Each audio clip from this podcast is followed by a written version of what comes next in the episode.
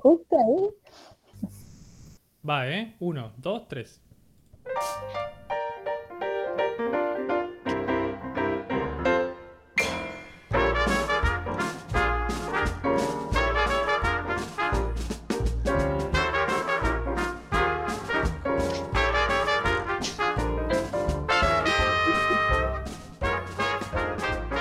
Bienvenidos a Radio Gorlami. Bienvenidos a esta segunda temporada, esta segunda ola de esta magnífica transmisión que está comenzando como con nuevos aires, creo, va, no sé.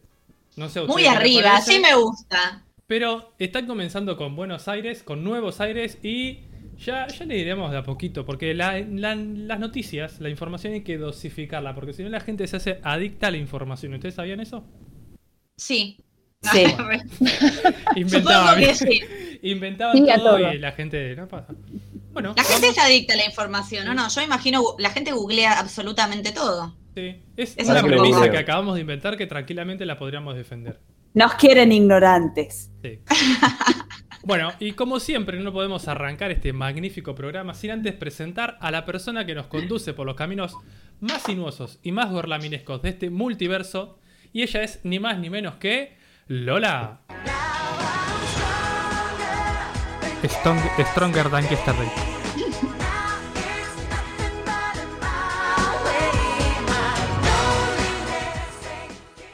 Buenas, buenas, buenas a toda la audiencia que está del otro lado escuchando este magnífico programa. Muy contenta de estar acá. Como bien dijo Nacho, tenemos novedades. Gorlami se está expandiendo, así que eso siempre es motivo de celebración. Y además hoy tenemos un programón con un personaje épico y controversial, si los hay. Así que muy ansiosa por empezar. Vamos a ir presentando. Ah, y quiero decir que el personaje del día de hoy tiene también una relación con la Britney más Stronger Than Yesterday. Podríamos haber pensado en ese temita, pero bueno. La tiro. Continuamos saludando al equipo en este maravilloso día, o magnífico, como quieran decir, comenzando por ella, que otra vez está sentada primera en esta mesa redonda, mi amiga personal.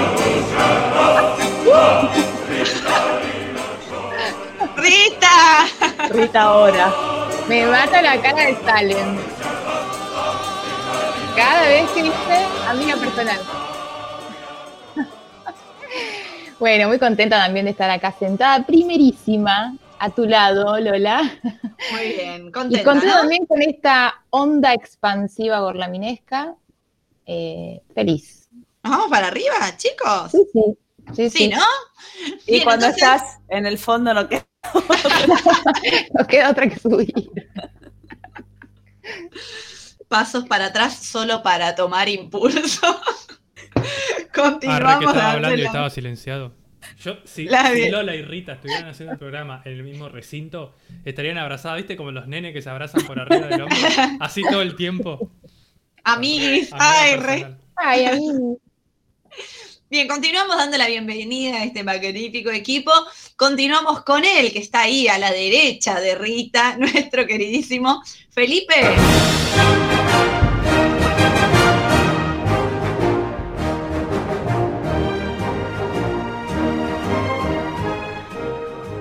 Bueno, muy buenas tardes a toda la mesa. Estoy muy feliz de estar en esta nueva edición de Gorlami. Espero estar lo suficientemente arriba para empezar el programa.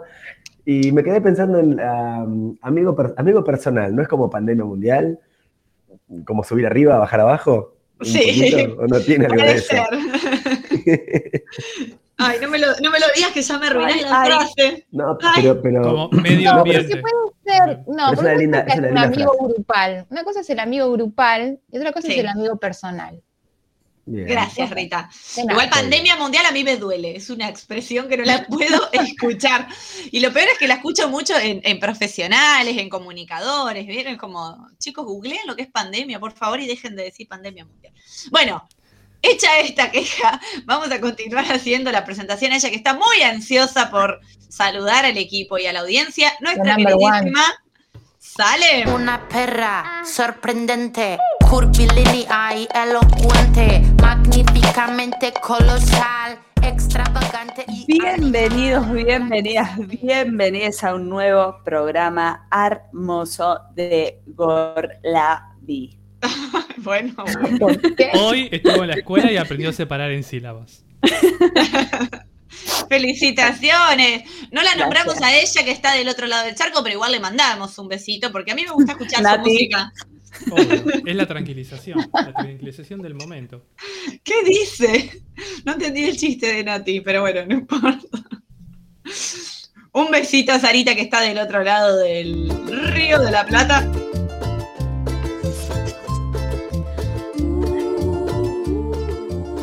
Fornate Oreiro era. Ah, cierto. Es O sea, Río, encima el Río chiste. Platense la canción, ¿no? ¿Esa no? ¿No le suena a Río Sí. Platense la canción de Sarita? Sí, mal. Hasta Sí. que empiezan a cantar. Porque cuando empiezan a cantar, empieza a cantar en francés. Pero bueno, Pero- Buenos Aires es el país No. Va bien con imágenes de Colonia, por ejemplo, la musiquita. Sí, Sí. mal. Va bien. Imágenes de Colonia, el farito, Visita la Colonia. Eh. claro. Describiendo desde Uruguay donde natural. venimos. Sí. Quiero decir que gente de la audiencia me, me dijo que le gustaba mucho que en el programa cada, cada personaje o cada participante tenga su música característica. Y creo que están muy bien seleccionadas. Sí, sí, Así sí. que vamos a escuchar la mejor música de presentación del programa, que es la de él, que es el cerebro, columna vertebral, al- alma mater de este programa. Nuestro queridísimo Nacho. Stay in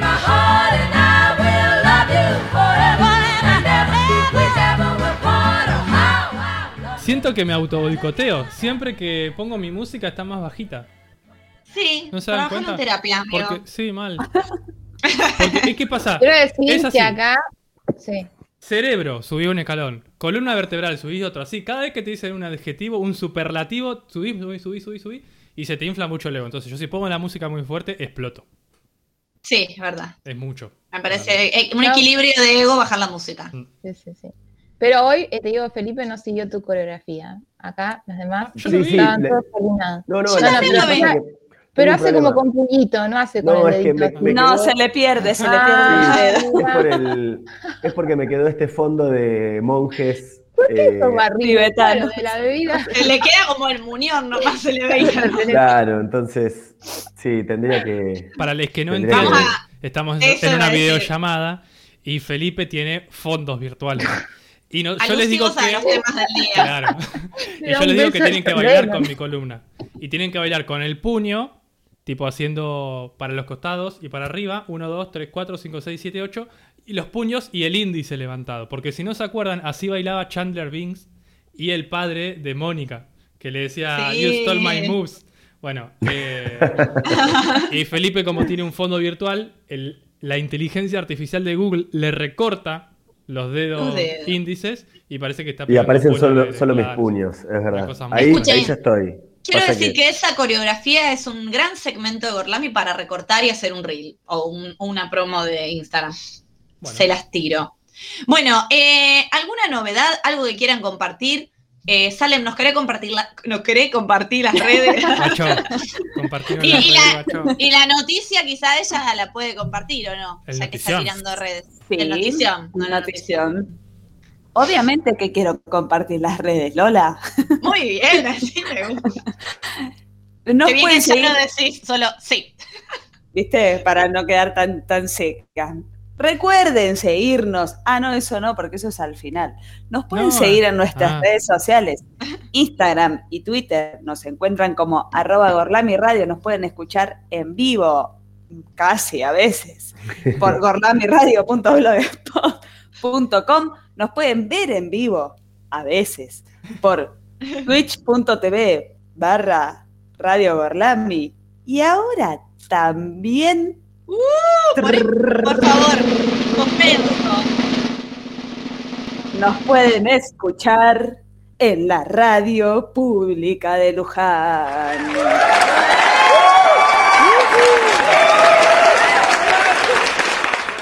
Pueden entrar a radiopublica.lujan.gov.ar y ahí nos escuchan, eh, no sé, todos los días. No, Una bueno, por semana. Por la 87.9 solamente los lunes. Ok, perdón, los lunes eh, A las seis de la 87.9, Así es. 6 de la tarde. Perdón, perdón.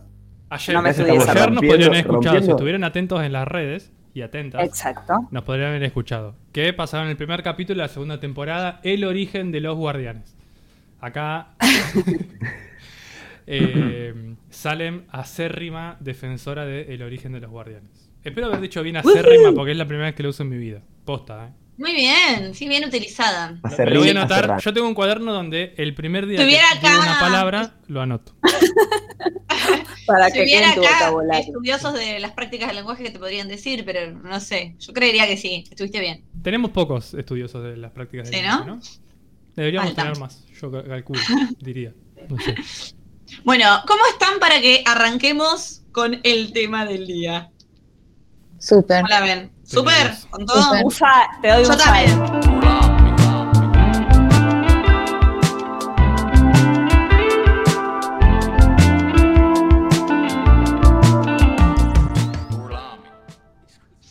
Muy bien, el tema del día para que quienes ya son fieles oyentes de este programa saben que el tema del día que puede devenir en cualquier cosa puede ser una planta, puede ser un país, puede ser un personaje, puede ser un tópico abstracto tipo el amor.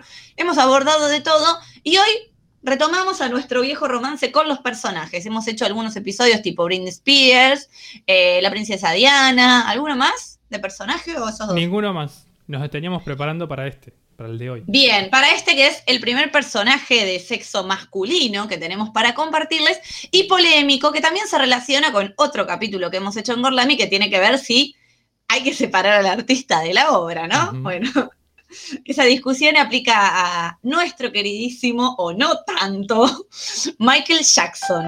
Gran Estuve buscando mucha. Estuve pensando, en realidad no estuve buscando mucho. Digo- ¿Qué música puedo poner acá que pegue con el personaje de Michael Jackson? Yo dije, no sé, bueno, ya fue, pongo la del exorcista. Porque viste que hay eh, caras tipo monstruosas que usan como base la cara de Michael Jackson y después la deforman para hacerla más fea.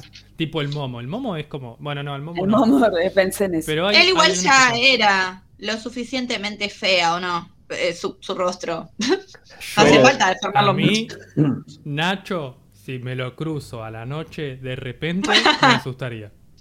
Bueno, yo una vez me crucé eh, por la calle Cabildo con Felipe Petinato, que Ah. mm, había Sí. llevado su rostro mediante cirugías e intervenciones quirúrgicas a algo similar al rostro de Michael Jackson. Y bueno, era de día, por, su- era de día por suerte. Si no, sí, hubiese cruzado también. Qué loco ese pibe, ¿no? Que se, se transformó toda la cara para parecerse a Michael. Bueno, cada uno Cada uno gasta la plata en lo que. en la nariz que sale, quiere. claro. Bien, bueno. ¿Alguien va a hablar de la nariz de Michael Jackson? Ah, qué No, bueno, porque yo yo voy a hablar de la nariz de Michael Jackson. entonces. Ah, Ah, ¿qué? sí, sí, Ah, tengo, no. tengo como alguna data, pero ah, bueno, te la entonces dejo. intercambiamos. No, intercambiamos, intercambiamos información. Bueno, vamos a arrancar porque yo no tengo tanta data y, y por ahí ustedes se pueden lucir. Eh, Michael Jackson, conocido popularmente como el rey del pop, es un niño que es el séptimo hijo de nueve. Chan, ¿no? No, no había ese en esa familia. El séptimo de nueve hijos que nació un 29 de agosto de 1958 en Indiana, si no me equivoco. Estoy diciendo, mandando fruta ya desde el arranque. Indiana. En Indiana, en algún lugar de por ahí de los Estados Unidos. Indistinto. Paren a ver si lo Sí, tengo a en mano. Indiana, está bien, está bien. Ah, está bien, en Indiana. Aparentemente, según dice la mala lengua, su madre era testigo de Jehová. Puede tener algo que ver con esto de la cantidad de hijos.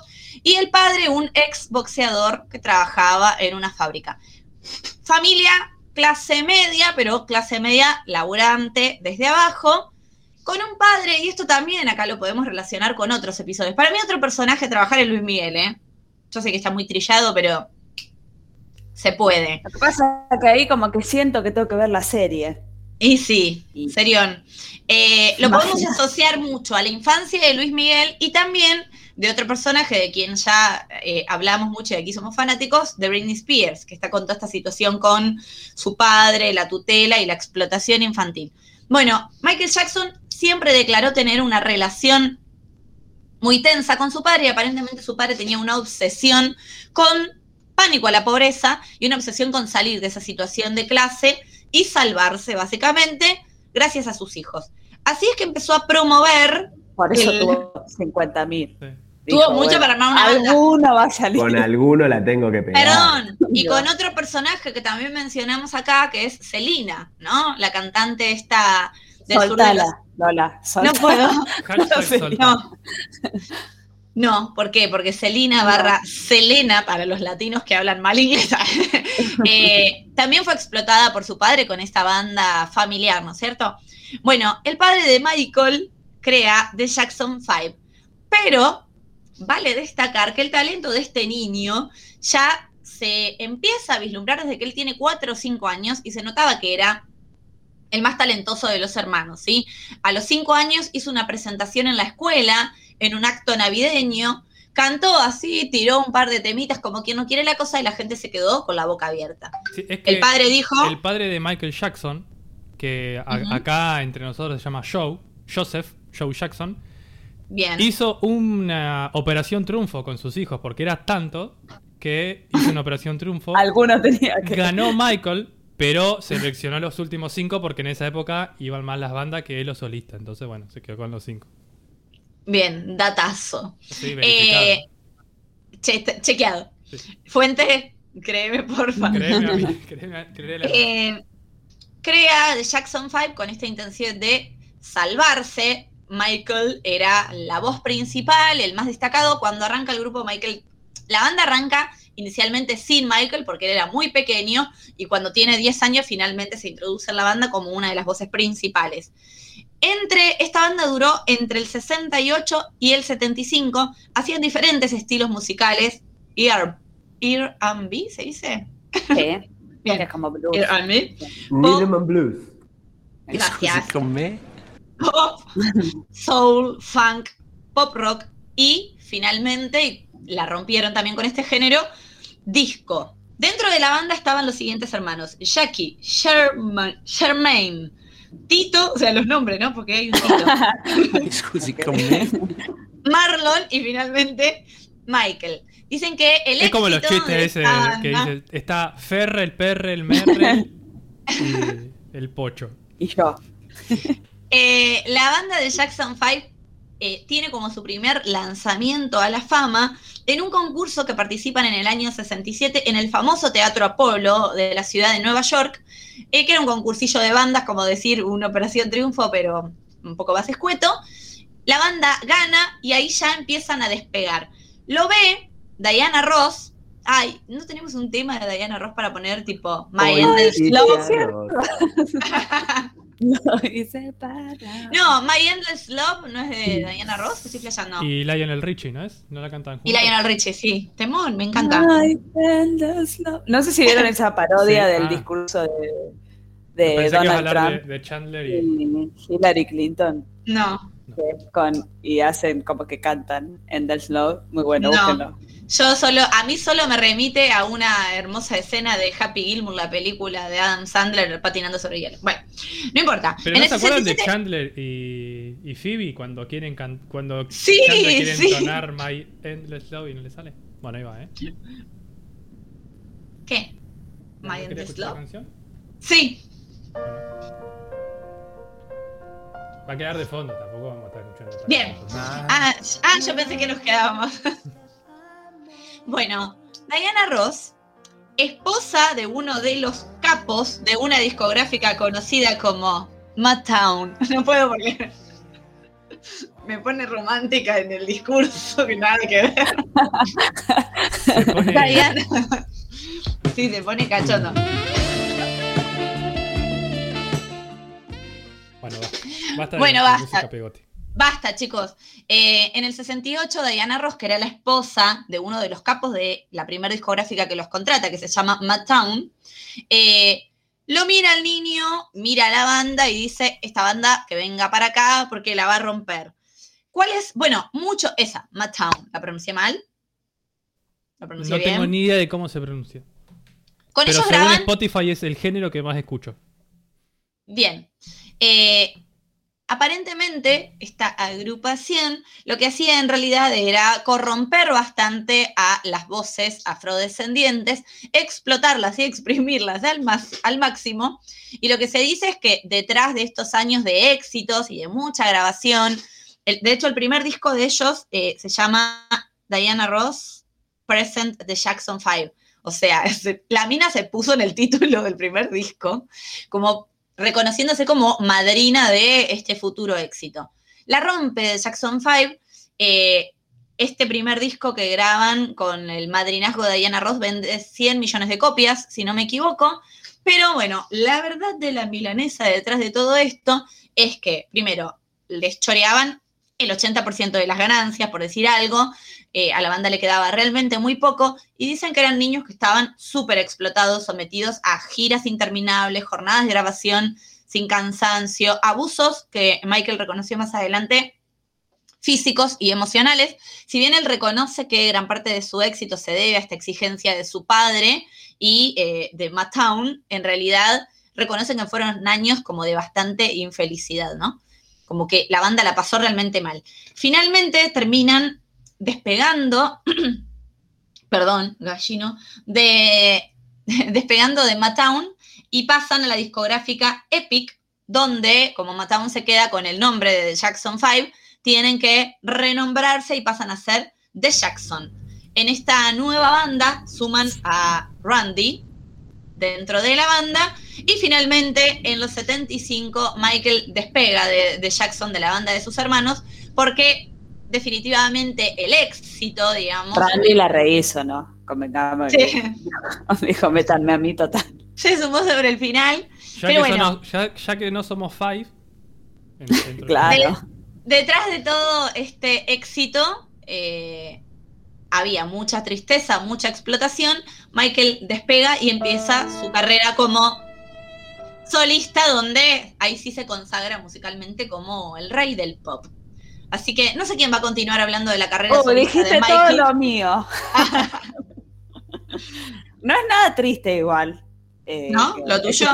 No, digamos, sí la vida de él pasó por muchas tristezas, pero quiero decir, no es nada triste la carrera de solista de Michael, la verdad. Eh, pero así como dijo Lola, eh, es en mil, o sea, él, eh, Michael empieza a grabar cosas como solista, su primer álbum de solista lo saca en 1971, eh, igual él perteneciendo a la banda. A Jackson 5, claro. Sí, pensar que en el 75 él cambia, eh, los Jackson 5 pasan a ser The Jacksons, eh, y él graba su primer disco como solista en 1971, por esto mismo que dijo Lola, que era obvio que él se destacaba entre los hermanos, entonces medio como que no eran ningunos Lo, que, lo que lo producían, ni su padre, que los venía siguiendo eh, mucho. Es más, dicen que dentro de todos estos, porque, bueno, Michael después hace como un- varias entrevistas más adelante donde cuenta todo esto, como dijo Lola, que sufrió un montón, donde decían que hasta el padre se sentaba con un cinto adelante de los pibes y le decía, canten, si alguno se equivocaba, srácate, cintazo. Bueno, Entonces, dio resultado. Ni Luisito los- Rey llegó a tanto. Bueno, muchos de los Rey hermanos, sí, lo drogaba, Luismi. Claro. Muchos de los hermanos dicen, no, papá no abusó, eso estuvo perfecto porque mirá qué bien salimos todos. Bueno, sorry, pero hay cosas a tratar ahí. Chicos, perdón, que- de los de Jackson 5, eh, después quiénes sostuvieron la carrera solista, porque después todos lanzaron carrera solista, ¿no? Janet Jackson. Janet, no conozco a ninguno más que haya... Janet, est- Janet, estaba en Jackson Actriz. 5. Ah, y cantante también. No, no, Janet me igual parece no, que debe ser no de las últimas. La Toya. La Toya Jackson. La- La, to- la Toya Jackson, pero ella también hace una carrera de actriz, ¿o no? Ahí. Y el que toca muy bien el bajo es Anthony. Anthony Jackson, se dedicó al jazz. Viene ese cinto. Viene ese cinto, papá. Estaba bien entonado. Claro, dio resultado, ¿no? Muy bien, ponele. Eh, bueno, entre otros abusos, ¿no? Eh, verbales, psicológicos que el padre tenía eh, con ellos. Eh, hay- son 50.000 hijos, porque eh, Michael es eh, el séptimo, como dijo Lola, de nueve hermanos, en realidad de diez. El hombre lobo. El padre después Sí. tiene Otra Una con otra mujer. Ah. con otra mujer en adulterio. Entonces esa cuenta. Y mirá si contará que la biografía la descartó. Pero sí. Eh, bueno, muchos de los hijos, algunos, hay tantas declaraciones que algunos dicen, ay no, papá genial, ay no, papá era el peor, bueno, y cuentan distintas cosas que el padre les hacía a ellos. Y además después como que empiezan a hablar porque pasa esto del adulterio, se separan los padres, como que la madre dijo, sí, ahora sí, con todo. y antes no, bueno. Nada, vida difícil. Cuestión, eh, Michael graba su primer disco que es Go to, the, Go to Be There en 1971, ya como solista. Al año siguiente graba eh, otro álbum que se llama Ben, que es eh, esa- ese álbum que tiene una canción que se llama igual, es el primer single en alcanzar el puesto número uno en Estados Unidos. Es decir, él perteneciendo a la banda y sacando ya dos discos, teniendo apenas, nació en el 58, 72, 20 años. 15, Ah, un poco menos. Sí, la suma. Bien. A los 15 años ya eh, estaba en el puesto número uno, había sacado dos discos y a la vez pertenecía a la banda. O sea, el nivel de explotación que llevaba pobre Michael a esa edad, Sí. ¿no? Bueno. Eh, entonces ya era como un ídolo adolescente en ese momento, si bien pertenecía a la banda, se destacaba, entonces era como que tenía mucho más eh, público el solo. Al año siguiente saca otro disco, dos años después saca otro disco. Entonces, para 1975, que es cuando el- la banda cambia de discográfica, sería, ¿no? Matown era una discográfica. Creo que era Eh, una, no sé si una discográfica, pero. Una gente- productora. Sí. sí. Él ya tenía cuatro discos solistas, además de todo lo que venía haciendo con sus hermanos y hermanas. Eh, Este último álbum que sacó eh, no tuvo tanto éxito como los anteriores, pero sacar un disco por año, o sea, una bestialidad también, digamos. Y que el primero fue a los 15, ¿no? ¿Dónde estaban ustedes a los 15? Perdón. No, no. Yo a los 15. Irreproducible. Estaba con Nacho jugando a maneras de matar a Nacho Sí. No, eso fue en después. la escuela. Jugando a la papa. Sí. Exacto. Eh, bien, él die- recién 10 años después es cuando, como contó Lola, de Jackson chao, pero él seguía trabajando como solista y a la vez en la banda con sus hermanos.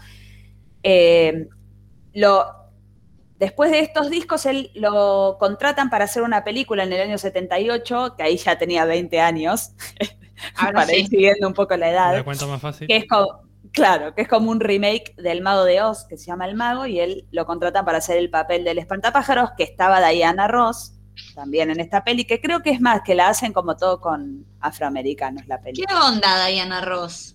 Y él, igual dicen que como que re, es- eran tucu, tucu. es más, ahí hace una canción dueto con ella, solo, que la rompe, como que una bomba cantar con Diana Eran Ross. amigos como 20 años. Michael Jackson y. Macaulay Culkin.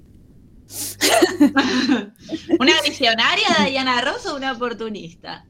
Bueno, puede ser las dos también. Eh, la peli no, no le fue bien, no era una no fue una locura, pero sí la performance de Michael llamó mucho la atención y la peli la hace un productor muy conocido, Quincy Jones, que después tiene es cantante y también de la misma onda y productor que eh, lo ve y, le, y dice, eh, OJ, mejor venite conmigo. Y es quien lo lanza realmente al éxito rotundo que sigue en, los años posteriores a esta peli, que fue medio como que ya estaba despegado y solo. eh, y era su propio éxito también, digamos, ¿no? No tanto, si bien había sacado discos número uno, al estar todavía unido a los hermanos, como que tampoco tenía tanta onda. Y este productor lo que dice es, bueno, vamos a grabarte discos que ya no seas tan ídolo adolescente y pasas a ser adulto y hagas cosas, producciones, música, bailes y todo como eh, un adulto ya, no como un niño. Eh, y entonces, esto voy a decir, Nacho, no sé qué tenés vos, pero es en ese año, eh, a los 20, 21 para ser más precisa, que él se rompe la nariz en, una, en un baile muy jugado, estaba haciendo un acorde, un baile como lo hacía él, y se rompe la nariz, dicen. Todo es, créeme, porfa. Todos los que se, se operan la nariz y dicen, no, tuve un accidente, se me partió, o no respiraba de un agujerito, dicen, una nariz No, sí, El tabique, el tabique desviado. sí. Claro, como Sí. papo. No, Pero yo lo que tenía también para se decir. dice- Ah, dale, dale. Vos hablá que yo después. Ok, que el padre lo, acosaba mucho y le decía nariz gorda, nariz gorda. Sí, exactamente eso. Tipo, el padre ya Michael. lo había picoteado, le había torturado el cerebro Exacto. diciéndole narigón. Exacto. como que le ya decía que tenía la nariz gorda, no le cabía y lo, lo bulineaba con eso. Entonces, aprovechando, comillas, comillas, este golpe que tuvo en este baile, él se hace la primera rinoplastia y después de ahí dice como que queda Adicto. Esto es dato, eh, obvio, fuera de lo que es la carrera musical, no tiene nada que ver con su carrera musical, pero dice que le queda como muchos dolores, él como que le costaba mucho trabajar porque la rinoplastia esa se la habían hecho mal, entonces se hace otra que supuestamente lo deja bien. Para ese año, a los 21, ya tenía dos rinoplastías Yo había escuchado mismo. que, bueno, terminan en un hilito de nariz. ¿Alguien va a hablar de eso? ¿Alguien va a hablar de, de cómo se pone blanco, Michael? Yo un poquito voy a decir sí. Yo puedo decir el año donde él- yo tengo como voy por año. Se aclara. pero hasta ahí eh, voy. Eh, con lo de la nariz, es, es como que ahí es cuando él le pasa todo esto. Eh, saca un disco, el primero con Quincy Jones, que es Off the Wall, que es donde ya empieza a lanzar estos sonidos más copados, más complejos, que era un poco más eh, llamativo para la gente más grande. Y es ese álbum ya tenía cuatro éxitos en los 10 mejores de Estados Unidos. Como que ya empieza esa onda de Michael de sacar un álbum y que el mismo álbum tenga más de tres éxitos con las canciones siendo éxito, que ningún artista lo hacía y pensemos, ¿no? En toda esta época, pensemos en esa época que no había absolutamente nada de lo que hay hoy ahora, que es mucho más fácil tener salame reproducciones también. Eh, bien, llega el. Hay, un día podemos hacer un programa sobre los Billboard para poder entender bien qué tan importantes son, que cada vez que hablo los nombro. Pero Yo llega después al número 3, que es una genialidad. eh, y es donde se le empieza a ver, como ya arranca su carrera solista, sus locuras, sus locuras, donde empiezan a ver todas las manías que tenía Michael como artista, muy obsesivo con la salud y muy obsesivo con la apariencia física. ¿Tendrá que ver o no con sus rinoplastías? Nunca lo sabremos. Bien.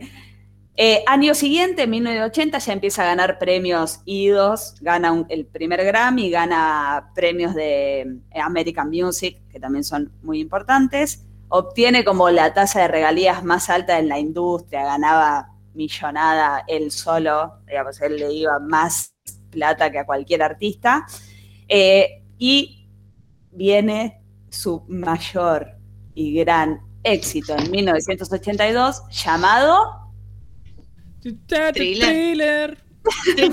Casi, ¿eh? Thriller, que es el álbum que saca, que llega a ganar 7 Grammys. En realidad Gana gana, thriller, Nacho. gana 8 Pará, no premios. puedo, no puedo. Ay, no, la Pero qué agresiva. Gana 8 premios American Music, bueno, a mejor todo, o sea, no había nada más mejor que darle. Y también gana, entre estos premios de América, que son re importantes de la música, gana eh, el, el premio al mérito. Y es el artista más joven en ganar ese premio, que era súper importante, hasta ahí, tipo 24 años, 82.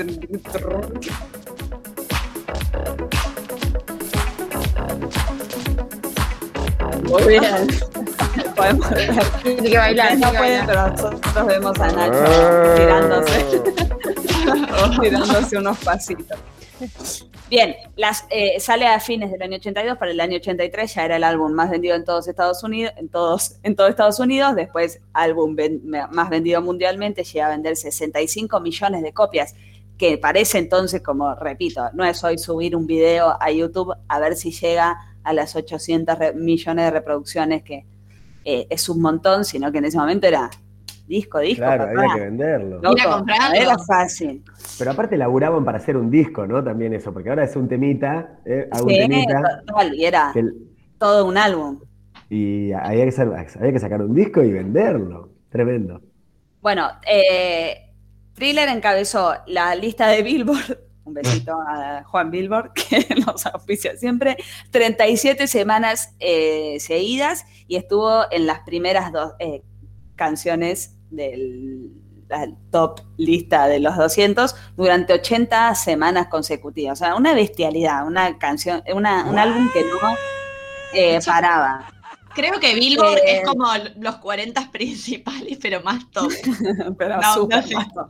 Como Súper el ranking. Y Claro, no es sé. el primer álbum que tiene al tener siete sencillos en el top 10 de los Billboard, de nuevo, con que ahí tenemos Billie Jean. Eh, también tenemos. Me sale muy bien, Michael. No sé Sí. Quiero contar, además, dato actual, pues es mi fuerte, que hoy Billie Jean es la canción que más reproducciones tiene en YouTube con de Michael, no de YouTube, con 1014 millones de reproducciones. Tiene más que Thriller, que Thriller, dicho sea de paso, tiene menos que muchas de Paulo Londra. si alguno quiere eh, comparar. Igual de Thriller está la versión extendida esa que es la película completa. 14 minutos. Sí. Que eso viene ahora. Michael dice, ve todo este éxito y dice, che, yo quiero ir por más. A mí no me alcanza solamente esto, quiero sacar un videoclip con la canción, porque si mal no entendí y no estoy segura, créeme, por favor, chequealo, buscalo vos, yo no podía buscar tanta info. No, había, no estaba la canción Thriller en el álbum, así como su canción. Creo que él la lanza con el videoclip y la hace parte de este disco después donde dice, che, yo quiero una recontraproducción y todos le dicen, che, mirá, ya pasó un tiempo, ya había pasado unos meses, ya había roto todo el álbum, eh, calmate, no podemos ir a ningún lado más, ¿cuánta más plata le querés sacar? Y él dice, no se dan problema, yo contrato a este director, que no me acuerdo quién es, John Landy, supuestamente es muy conocido, ni idea, y le dice, yo lo pago con mi bolsillo. Está bien, no, Michael tenía el bolsillo, El de Michael. bolsillo de Michael era así. no era un problema. Todo lo que dice, se sacó "Ustedes de la no- nariz se lo puso en el bolsillo. Exacto. Ustedes no me paguen, no pasa nada, yo lo contrato yo y voy a hacer un video que la rompe. Él hace 14 minutos de videoclip sacado, que encima se lo considera como una casi una peli. Están, tiene récord Guinness de todo, Michael Es Jackson. como un corto, ¿no? Eh, sí, no, no, una bestialidad. Y el álbum, después de Creo, sacar perdón, Thriller, Que hubo también hay una polémica con MTV porque MTV no quería pasar el video. bueno, porque- hay, hay- hay algo raro. Es más, MTV sube por thriller. O sea, MTV se hace cono- más conocido, o sea, rompe también eh, esto de, de subir eh, a la fama con thriller. Pero sí, había habido un lío. Pero tenía que ver con esto, con que le decían, che, ya está. digamos, muy largo, no, no, no se puede seguir con esto. Bueno, cuestión, después de sacar thriller, eh, el álbum duplica las ventas que ya había tenido. O sea, se había roto todo, llegó a la estratosfera. Era lo más vendido en todas las galaxias. Ya no había dónde más vender el disco y que rompa récord.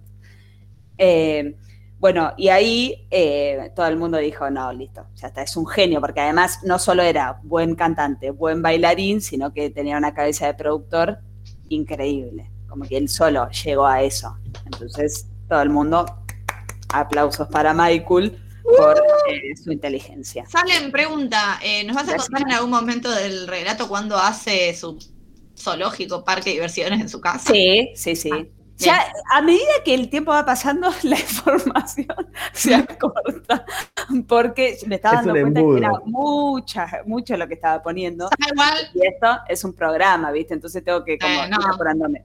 Bueno, voy rápido. Eh, Quincy Jones, creo, y si mal no recuerdo, es eh, también uno de los que produce We Are the World. We are the world. 50.000 cantantes increíbles, con- junto con, no me acuerdo cuál, si Lionel Richie o no sé cuál Lionel. Richie está. Eh, pero a uno que también lo produce dicen, che, hagamos esto, Michael ahí como que entra en el mundo de eh, Los el niños. altruismo.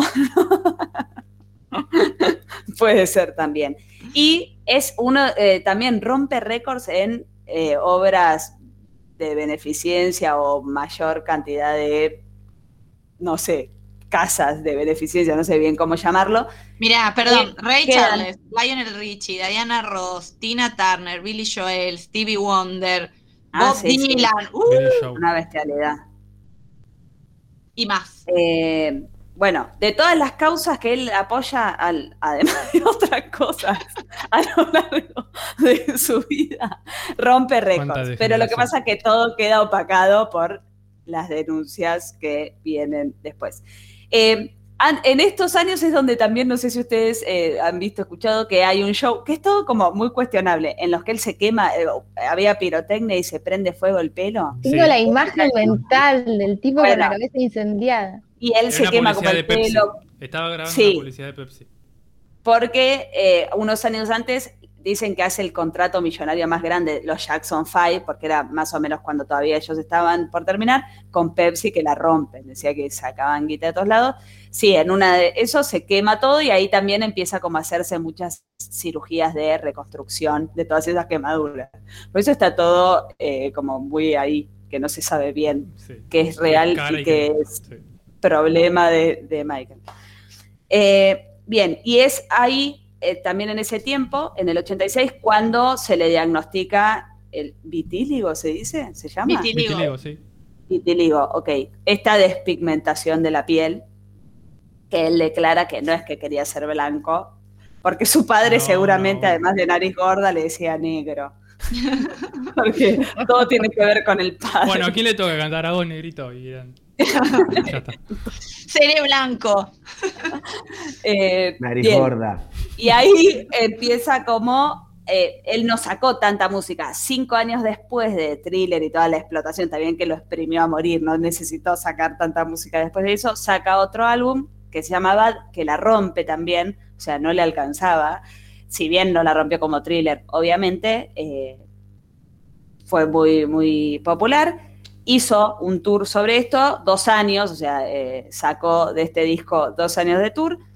Eh, ahí, años después, él saca su autobiografía que se llama Moonwalk, es decir, la caminata lunar que es descubierta años antes, ¿no? Eso también es todo un, un hito en la historia de Michael, cuando él hace esa presentación y hace suruku, suruku, suruku, su ¿Quién caminata no, ha lunar. intentado, ¿Quién no ha intentado imitarlo en un casamiento? Total. Todos, probamos.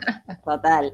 Eh, donde él mismo le pone el nombre también, me parece, como que él lo hace popular y famoso y, y la rompe. Bueno, saca su autobiografía donde cuenta un poco todo esto, la historia de todo el abuso que había sufrido por, con de chico y toda esta historia de su enfermedad y bla, bla, bla, bla, bla, bla. Y ahí Oprah, es donde... ¿no? ¿Dice eso? ¿Puede ser? Sí, En un sí, también hace una entrevista con Oprah. El abusador abusado.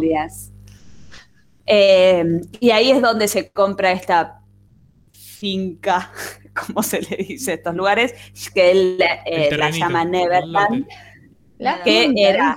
Una- no, porque era una mansión ida que tenía un zoológico, un parque de diversiones y algo más que no me acuerdo qué era. Y una habitación con niños. Y, y ahí es cuando Loco, todo, dejen la, polé- la polémica para la polémica. todo Sí, perdón, sospechoso, vale, todo sospechoso porque era una gran atracción para los niños el Neverland. Y es por eso que después YouTube, el documental que saca, que yo no lo vi, es- tiene, se llama algo con Neverland. Neverland. Ah, bien. Eh, bueno, después eh, saca en el 87 un álbum y recién en el 91 saca Dangerous, otro álbum, que ahí es donde está Black or White. El pibe no dejaba de sacar éxitos iguales, como que No hoy en día tenemos 50.000 éxitos, también número uno en Billboard y Billboard y Billboard. y Billboard. Mínimo, mucho mínimo. Eh, crea una, un, como una, eh, no me Eso. sale Fundación. lo que quiero decir. ONG. Gracias. Que se llama Heal the World y hace una gira y todo va ahí. El tipo quería como demostrar, era como por demás toda la beneficencia.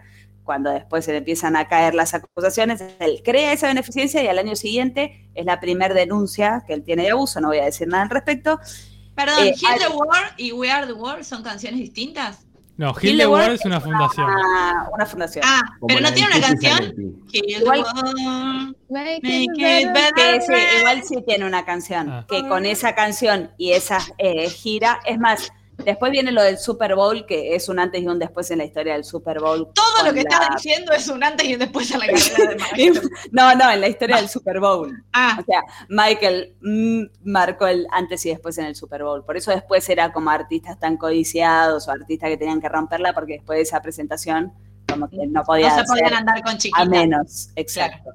Eh, bueno, él se casa con la hija de Elvis Presley años después, está un tiempo casado, se separa, se casa con la Lisa Marie, ¿se tiene- llama? Lisa Marie Sí, Presley. Lisa Marie. Se casa con una enfermera que es la que tiene eh, a sus primeros dos hijos del 98-99, pero saca también un álbum que se llama, Ma- porque Michael ya tenía un ego que no entraba en el mundo, History, porque his, como his Claro, claro. eh, que tiene, era un disco doble, que es el disco doble con más ventas de todos los tiempos, obviamente. no paraba Que marcó un antes y después. Porque en la historia de los discos dobles. El, el primer disco era los grandes éxitos, ningún boludo dijo, bueno, por las dudas me no me arriesgo a sacar solamente canciones nuevas. En un disco tenía los grandes éxitos y en el otro disco tenía 15 canciones nuevas igual. ¿Cómo Era chorean los no artistas paraba, con los igual no grandes para- no. éxitos? vamos a defender a Michael en este sentido, no paraba de elaborar el tipo. Sí, hasta descanse, amigo. Claro, tomate unas vacaciones y saca un greatest hits. Claro. Eh, bueno, saca otros discos, me voy a resumir esta parte para llegar al final. eh, y en el 2009 anuncia la gira, después de varias denuncias, ir y venir, estuvo en, en- en el piso y, y despegó, pero no volvió. Anuncia la gira que es This Is It, que después sale también un El documental. eh, a la cual ni, ni sorry, pero no llegó, pues anuncian su muerte en el 2009 de un ataque al corazón. Comillas, comillas. Listo, Una chicos, perdón. Ya terminé. Muy buena toda esa información. Lo hiciste súper bien porque hay mucho, mucho, mucho para decir y me parece que nos transmitiste lo más importante. Eh, algo que yo no sé si alguien lo preparó, pero para mí es el dato también de que Mike, Michael se compra los derechos de autor de algunas canciones de Paul McCartney de los, eh, de los Beatles y estuvo en juicio con los Beatles, va, con los Beatles no, con Paul. ¿Vos lo vas a hablar? No, no, no, no. Digo que sí, Ah. yo lo escuché. Pero de los Beatles. No de los Paul Beatles, pero del, no, pero me parece Ah, que de, los la- Beatles, pero de, la autoría de Paul. Claro, está bien. De- y que También está eh, esa historia que, que va a grabar, que graba con Queen bastantes años, que después nunca sale porque lleva una llama al estudio y Freddy se recalentó y dijo, Una llama, una, Una llama, llama. o una Una llama. no, no, Una una, ll- no, una llamita Una de fuego. Ah, No, una llama, una, no, Un llama, un Animal. animal. Una Eh, alpaca. Hubiera una dicho alpaca. Hubiera dicho una alpaca. Bueno, perdón. Nosotros una imaginábamos alpaca, lo y mismo. Freddy se recalentó y no y se recalentó y ahí como que quedó todo bastante áspero entre Este Freddy, Freddy. y Michael. Y, las canciones con- que grabó con Queen eh, salieron como en- hace de- poco, dentro de Ah, todo, ah, Cuando ya, 2014, cuando ya por ahí. estaban todos, todos muertos y no se Todos podían muertos. enojar. Bueno, ¿qué les parece si nos vamos a bailar un rato? Ni siquiera música, a bailar. Bueno, vamos a escuchar el temón de The Jacksons. No, no dice número acá, no, no, no, especifica ese dato. Vamos a, escu- a escuchar Blame It on the Boogie. ¿Les parece? Sí, no. A la one, a la chu, a la one, chutri.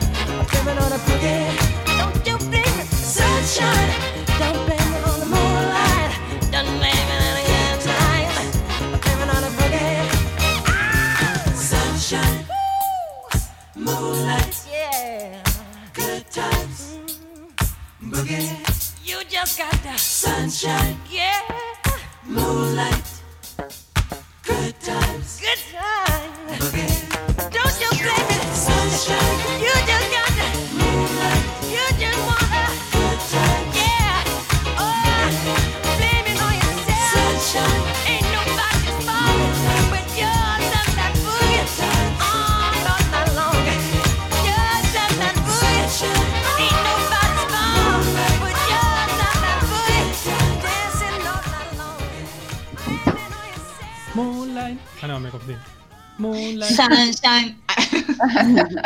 Siempre pasa eso. Y es que ya fue. Yo digo, Bueno. yo digo lo que pintas. Y total, cuando estás bailando, nadie te ve lo que estás diciendo con la boca. El problema que acá es que lo único que te escuchan es lo que estás diciendo, que no puedes decir cualquier otra cosa, hacer otra cosa. Bueno, queda mal. Acabamos de escuchar de The Jackson, Blame It on the Boogie. Muy bien, y vamos a continuar con la estrepitosa historia, estrepitosa tirada, de Michael, que hay un montonazo de información para compartir. La verdad es que un programa nos queda corto, pero bueno, Salem ahí muy bien nos resumió gran parte de su carrera solista. Y ahora no sé quién va a continuar hablando, si van a contar sus... Bueno, voy a seguir yo ahora con la decadencia, ¿no? Ahora Salem nos mostró, Me cae, como siempre. tan tuyo. Yo lo subí para que venga Rita y ¡srácate! Y sí, y sí. Bueno, Igual, listo, ¿no? re- eh, Salem terminó que se moría, o sea, ya estaba bajado, o sea, ¿qué me estás diciendo? sí, no. Sí, bajado. Es cierto, es cierto.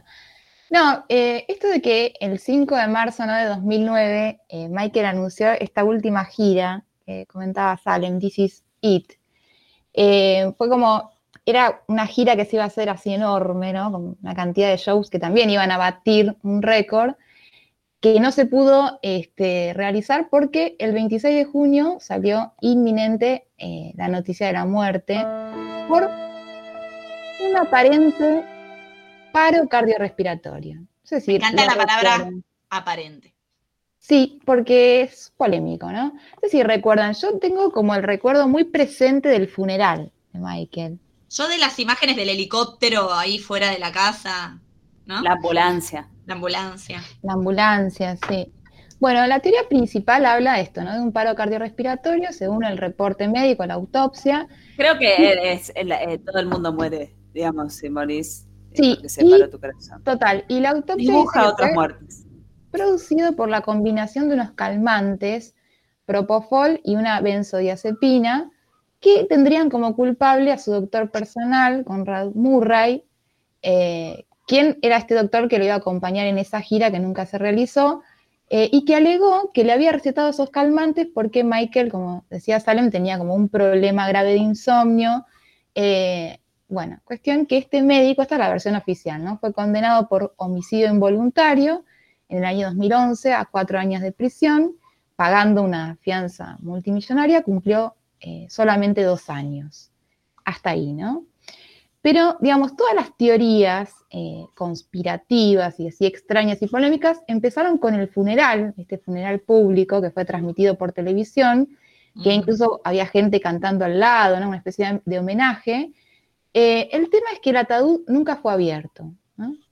eh, se decía que no se mostraba el rostro, que estaba desfigurado, que lo habían lastimado en distintas maniobras de resucitación, y salieron entonces rápidamente en televisión un montón de médicos expertos explicando por qué era poco probable que en esas maniobras termine el rostro desfigurado, ¿no? Como que había el algo... rostro de rostro Michael desfigurado. le tocabas así y le movías el pómulo hasta arriba del ojo, más o menos. Maldito. rostro Yo también desfigurado. lo pensé. Nada que Bueno. un buen maquillador de cadáveres no pueda arreglar Claro. para un funeral que se va a transmitir Jackson, por, todo el no mundo. conseguí en cualquier lado. No se iba a arreglar, claro. Bueno, Estoy viendo fotos, ¿eh? arrancó-. Ahí arrancó la cuestión conspirativa. O sea, la gente se empezaba a preguntar si había sido asesinado de otra forma o si incluso estaba vivo. No sé si la escucharon, pero es muy impactante. Yo hice una investigación. A mí me dijeron, tenés que investigar la muerte. Yo dije, bueno, muerte, ahí voy. Eh, hay- y hay una grabación ¿sí? de, la- de una llamada que él hace a su ex manager antes de que muri- muriera, donde le dice que estaba asustado, que lo más probable es que lo fueran a matar, que lo podían apuñalar o disparar, y que después seguro iban a decir que habría muerto eh, de sobredosis de alguna droga. O sea, El síndrome de John literal, Lennon. pero Pero- literal, ¿eh? ¿Esa llamada está? ¿Está Sí, yo la escuché. Yo la escuché Sí, sí, también. es muy, sí, sí, es muy conocida. Así, literal. Dice que lo iban a matar, que lo iban a apuñalar, a disparar, y que iban a decir, iban a inventar que había muerto de alguna sobredosis de alguna droga. Qué Bueno, cuando el ex manager le pregunta quién es, él dice que no puede decir y que en realidad hay gente que está por encima del gobierno. Lo dice así. Entonces Mm. se habla de un programa que es el programa NK NKA, de ultra agentes infiltrados en la industria musical. Eh, incluso un ex agente declaró haber participado de un complot para intentar destruir a Michael. Se habla también de los Illuminati, ¿no? que tendrían, acciones en la productora AEG, que iba a producir esta última gira de Michael, y que al ver que la salud de Michael estaba como complicada y pensando que lo que pasa con todos los artistas, ¿no? que tras su muerte las ventas eh, se triplican de los discos, ¿no? Bueno, dice que esta, estos Illuminati que tenían, acciones en la productora enviaron a este médico a matarlo y que le ofrecieron como condición reducir la condena eh, por los contactos que esta gente tenía, ¿no? Se habla entonces de un llamado al 911 en el que se describe que el médico lo está reanimando en la cama, entonces todo, todo médico sabe que no se puede reanimar un paciente en la cama porque es una superficie blanda, eh, y esto está grabado en la, en la llamada, ¿no? Después que encuentran las pastillas, eh, que supuestamente estas pastillas, esta combinación de, de medicamentos eh, no se podían dar de esa manera. Bueno, cuestión que eh, la familia de él afirma que en realidad Michael fue asesinado, lo dice tanto la hija. Qué miedo. Qué espanto. ¿Por qué ese rostro? Bueno, eh, la hija, la hermana, Si todos dicen a que- Yuwoki, el meme ese de terror, van a, van a ver un, un acercamiento a la cara de Michael Jackson. Yo aquí. Qué bien. Por eso me reí. Eh, Exacto. bueno, la hija, la hermana, todos dicen que en realidad no fue una sobredosis accidental, eh, que es algo muy complicado, pero que ellos iban a buscar justicia hasta las últimas consecuencias. Se habla también, hay un montón de teorías, ¿no? Se habla también del racismo en Sony eh, y de la letra They Don't Care About Us, que sería como una especie de crítica, que esto habría incomodado y molestado a la productora. Y también se dice que finalmente que Michael está vivo, se habla de problemas financieros, de todas las, las polémicas, eh, las políticas, iba a decir, todas las polémicas eh, sobre su vida y de que en realidad estaría vivo, ¿no? Que habría huido escapando de todo esto. Siempre como que en el pensamiento popular eh, como que tranquiliza, ¿no? Pensar que, que están todos vivos, ¿no? Bueno, eh, raro, ¿no? Polémico, eh, no se sabe, no sé, quedó así como la, la incógnita. Todos pensando, ¿no? Como- ¿Por qué? Está la teoría. es que ese silencio lo dejamos para que la, la gente piense también. Sí, si no es como, no, ah, no, y ¿puedo decir algo? Sí, por las dudas que me Diga, diga. Sí. Lo mío fue muy precario, al lado, No, no, Eh, no. al lado de Salem. Sí, Sí, perdón, o lo mío fue un montón por ahí. No, no, no. Eh, no, eh, que cuando salió hace dos años, ¿cuánto fue lo de Anonymous? ¿Se acuerdan Anonymous, que eso iba a el, decir. el- el problema, el problema, el hacker este que explotó en Estados Unidos con todo lo de Trump, que metió a muchos famosos que eran parte de una De red Wikileaks. Mundial, pandemia mundial de pedofilia, que por eso se puso también muy de moda este documental de Netflix de Jeffrey Morgan, ¿era o inventé el nombre? ¿Era así? No, ¿Se lo no recuerdo, pero puede ser. Este, este eh, empresario tenía una isla donde llevaba minas que lo acusaron de abuso. Una red de pedofilia, ¿no? Donde que estaba Trump también, dice, eh, Anonymous sacó este audio de Michael a la luz y decía que Michael sabía de todo eso y que por eso lo mataron, y también Lady D, un besito Claro. al programa de Gorlas, Sí. mi primera... Lady D también sabía de eso y por eso también la mataron, o sea, Anonymous fue con todo, na- nadie zafó del... De Y todos los red. asesinados es Y porque John Lennon descubrían la red. también. Y Selina también.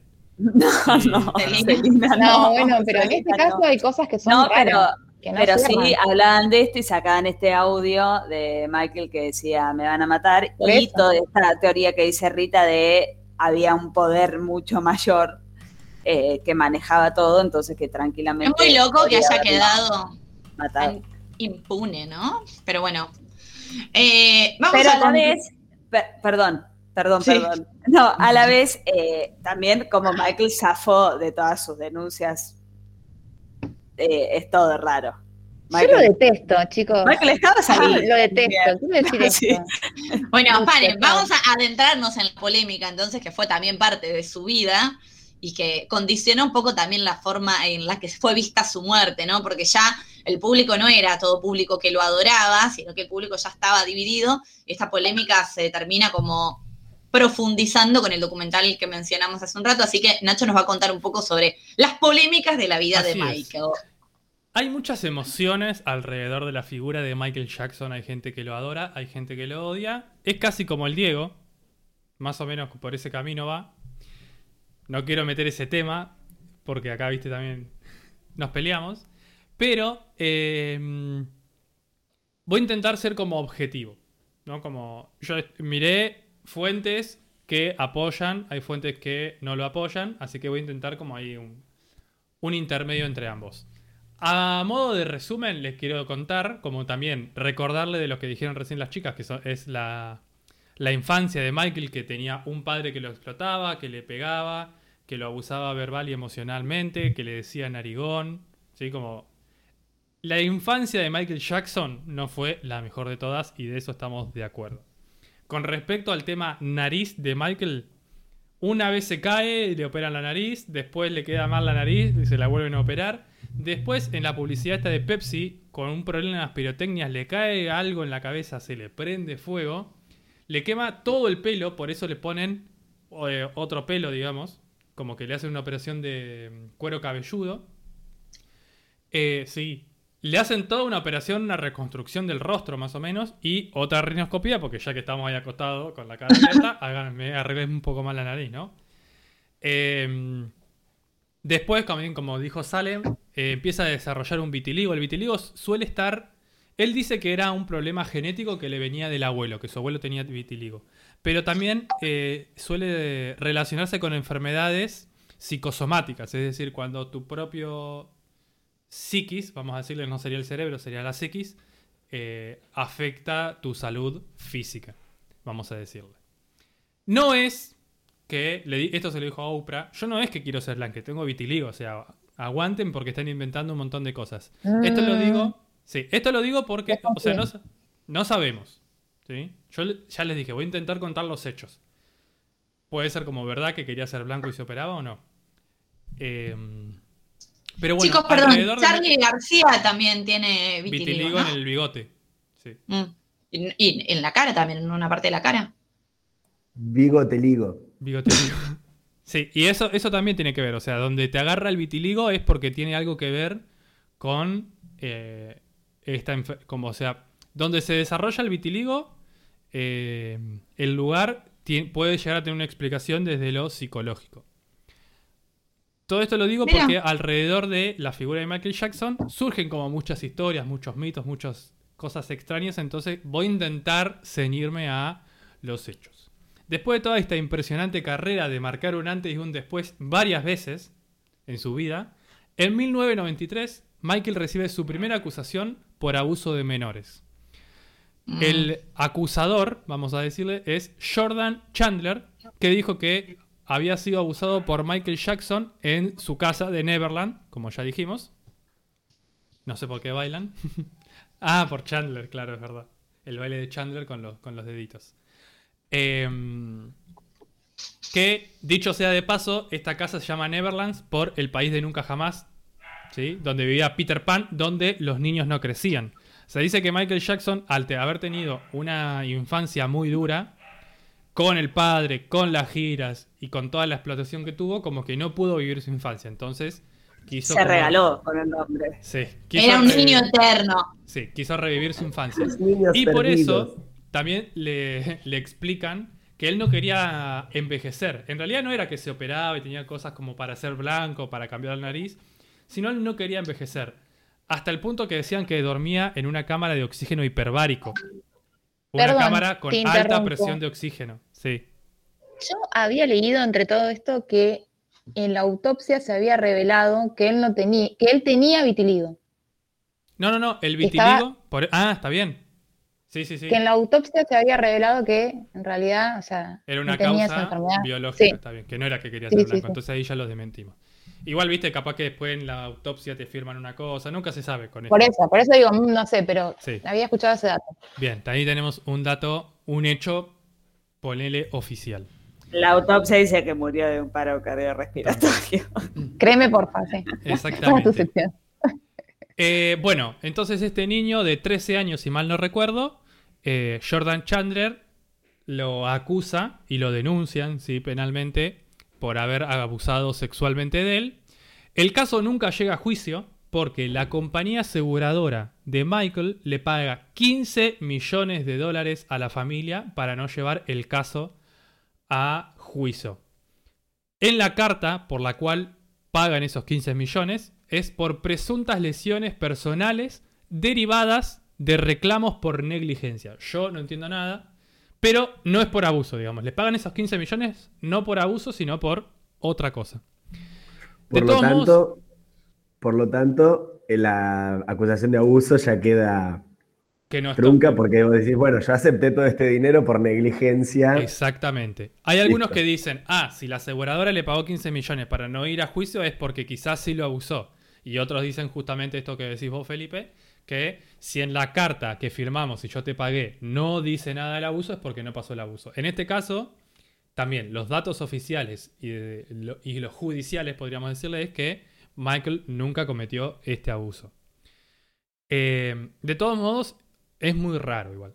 Posteriormente, de adulto, Jordan dijo que él había mentido, que Michael Jackson nunca lo había abusado y que él había mentido para que el padre eh, le pudiera sacar plata. El padre le dijo que quería que Michael lo abusó para poder sacarle plata. No sabemos, porque capaz que le pagaron 15 millones y en un. en una. Por otro lado, dijeron si vos en un futuro tenés que decir que no fuiste abusado. Como que yo intento decir los hechos. Después se pueden interpretar muchas cosas.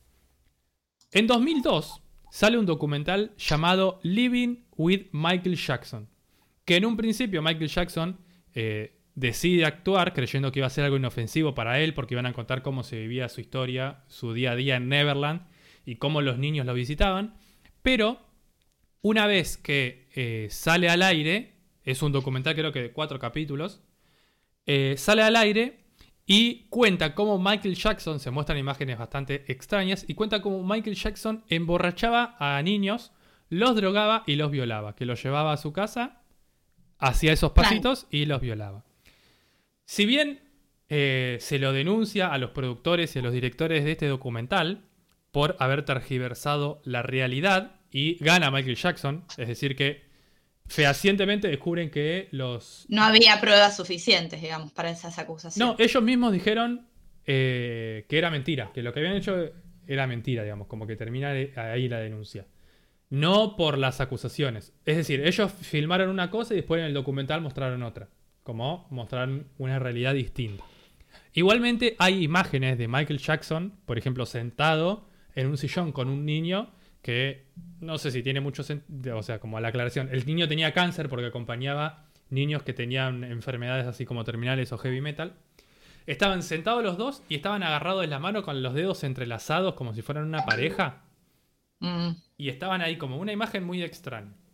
Mucho. Hay muchas imágenes muy turbias. Hay, muchas imágenes. imágenes Claro, que- raras. sí, que uno podría decir, bueno, es inocente, es una persona jugando con niños, pero que todos los videos en el que está esté rodeado solamente de niños, que no haya ningún adulto, que siempre sea niños, que él actúe como un niño más, porque no es que él es un Claro, adulto o sea, sentado haciendo algo mirando cómo los pibes juegan, no, él es un niño en el, más. en el perfil psicológico, ¿no? Esta cosa del ego, el narcisismo, de construir esta especie de, claro, de paraíso para los niños, ¿no? Como hay un montón de elementos muy que en común con el perfil de un abusador. Sí, sí, sí. Este es el tema. Eh, ahora voy a comentar algo sobre otra cosa que tiene que ver. Eh, bueno, en este documental, por ejemplo, este niño eh, dice que eh, Michael lo invitaba a dormir a su habitación y que tenían una discusión por quién dormía en la cama y que el niño dormía en la cama y que eh, Michael dormía en una bolsa de dormir al lado. Bueno, nada. Luego de lo ju- del juicio este que tiene con los productores, termina ganando Michael porque... eh, no, perdón. Termina ganando Michael el juicio a los productores, ¿sí? Porque habían tergiversado la verdad. Pero, a su vez, el niño abusado también había denunciado, pero como no había pruebas suficientes, se declara inocente eh, de todos los cargos a Michael. También porque se había tergiversado la realidad de ese documento. Hasta acá estamos, ¿sí? Eso en el 2002. Post-muertem, ¿sí? En el 2013 y 2014, dos niños ya adultos también denuncian a Michael por haber abusado de ellos en Neverland. Uno entre los 7 y los 10 años, creo, y otro entre los 9 y los 14. Como En una finca, Michael dormía en la bolsa de dormir. Sí. Por lado. Eh, estos dos niños, que en el 2013 y el 2014 denunciaron a Michael Jackson por abuso, en el 2002 y en 1993 habían alegado que Michael Jackson nunca había abusado de ellos y que nunca vieron que él hubiera abusado de alguien. Es decir, que en el pasado dijeron una cosa y en el futuro se arrepintieron y eh, alegaron nuevamente y los denunciaron. Con esta historia, en el 2019 sale un documental que cubre y apoya la historia de estos dos niños, que es esta que se llama Living Neverland. Living no de viviendo, living de yéndose de Neverland. Uno de los hombres ti- ti- tiene una frase bastante interesante que dice, yo ya conté mi mentira, ahora quiero contar mi verdad. Como que lo forzaron a, a mentir para que todo lo de Michael Jackson no salga a la luz. Sin embargo, estas denuncias fueron desestimadas porque uno, eh, uno de los casos había pasado mucho tiempo, supuestamente, de que, sí, de que había sido abusado, como que ni se llevó adelante la investigación, nada, y el otro eh, se desestimó el caso porque las corporaciones Jackson, es decir, los que tienen los, los nombres de Michael Jackson, no se podían hacer cargo de unas supuestas acciones pasadas de Michael. Como que, ah, bueno, Michael abusó, ya se murió, yo que Ya, claro. Sea Como- verdad o no, sorry, Claro. pero. Sí. Ya pasó, ya pasó.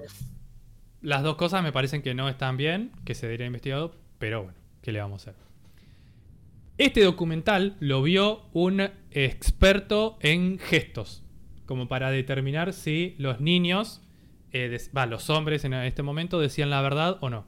Y por lo que decía este señor, era que los niños, los, los- señores, estaban diciendo la verdad y que la lectura que se le podía hacer a Michael Jackson era bastante complicada porque en estos casos una persona que, es tan, que está tan expuesta como que aprende como ciertas corazas de...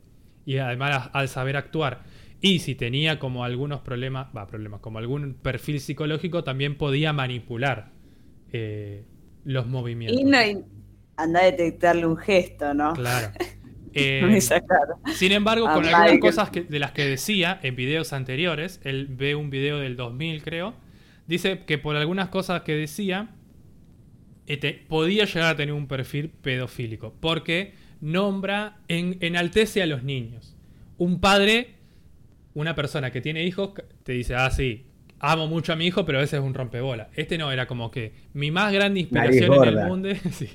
Mi más grande inspiración en el mundo son los niños, eh, son las caras de los ángeles, como cosas así, como súper enaltecidas. Y sí, algo que puede darle un perfil de pedofilia. No, obviamente con estos datos no eh, se puede... eh, Nacho, y perdón, ¿analizaron nada. también la gestualidad de las víctimas? ¿O Sí. solo las de? Sí, sí. Por lo que analizaron, los niños no mentían, decían la verdad. De hecho, en un momento, eh, dos cosas voy a contar de esto, no lo tenía el guion, pero ya que estamos lo cuento. Uno de los niños dice que él tuvo una ceremonia de casamiento con Michael Jackson. Es decir, que se casó con Michael y que Michael le había dado un anillo y saca ese anillo en un momento. Cuando lo saca y lo muestra, inconscientemente se lo pone en el dedo mayor, ¿sí? El más grande, el de fuck. Y que eso inconscientemente podría demostrar como una violencia. Como que relaciona esa, ese acto, eso que representa el anillo, con algo violento, algo que le produce bronca. Por eso en el dedo mayor, el de fuck you, digamos. Y el otro niño, mientras cuenta uno de sus abusos, eh, acá si a una persona adulta está escuchando con niños y quiere eh, apagar esta parte puede, cuenta que eh, Michael Jackson tenía al niño, ¿no? Esto es lo que cuenta el niño, el, el realidad de adulto cuando era un niño. Que Michael Jackson lo llevaba a la cama cuando ya estaban en pijama, empezaba a tocar el pene y sus partes íntimas, que en un momento los desvestía y le empezaba a practicar sexo oral. Y que Michael le decía al niño que le agarre con las manos la cabeza, ¿no? El niño le agarre la cabeza eh, con las manos. No sé si estoy yendo muy gráfico, ¿no? Como hablar de... Un poco. Como un montón. Bueno, esta persona, esta persona dice que se acuerda de cómo era la sensación del pelo de Michael. ¿sí? Ay, qué horror. Y que cuando una persona habla de sensaciones en un abuso, suele ser verdad también. Como que una persona que está mintiendo te cuenta solo los hechos. Una persona que está diciendo la verdad transmite también sensaciones. Y esa sensación de rugosidad que sintió en el pelo era... Muy, muy Sí, concreta, digamos. Muy gráfica. Exactamente. Sí. Bueno, A mí me parece fundamental, perdón Nacho, acá hacer un paréntesis para sí. los que nos estén escuchando del otro lado, digo, la importancia en este caso, que todavía es polémico, digo que no hay, todavía no hay un dictamen de la justicia y en definitiva Michael ya está finito, Mm. eh, entender que esto de que las víctimas declaren o comenten o puedan denunciar los abusos cuando son adultos es muy típico. Entonces es fundamental abrir la cabeza y prestar credibilidad a estos relatos, a los relatos de las víctimas, porque en general, digo, pasó el año pasado con lo de Telma Fandín, y generalmente cuando se cuentan abusos es bueno, ¿y por qué lo dice ahora que pasaron tantos años?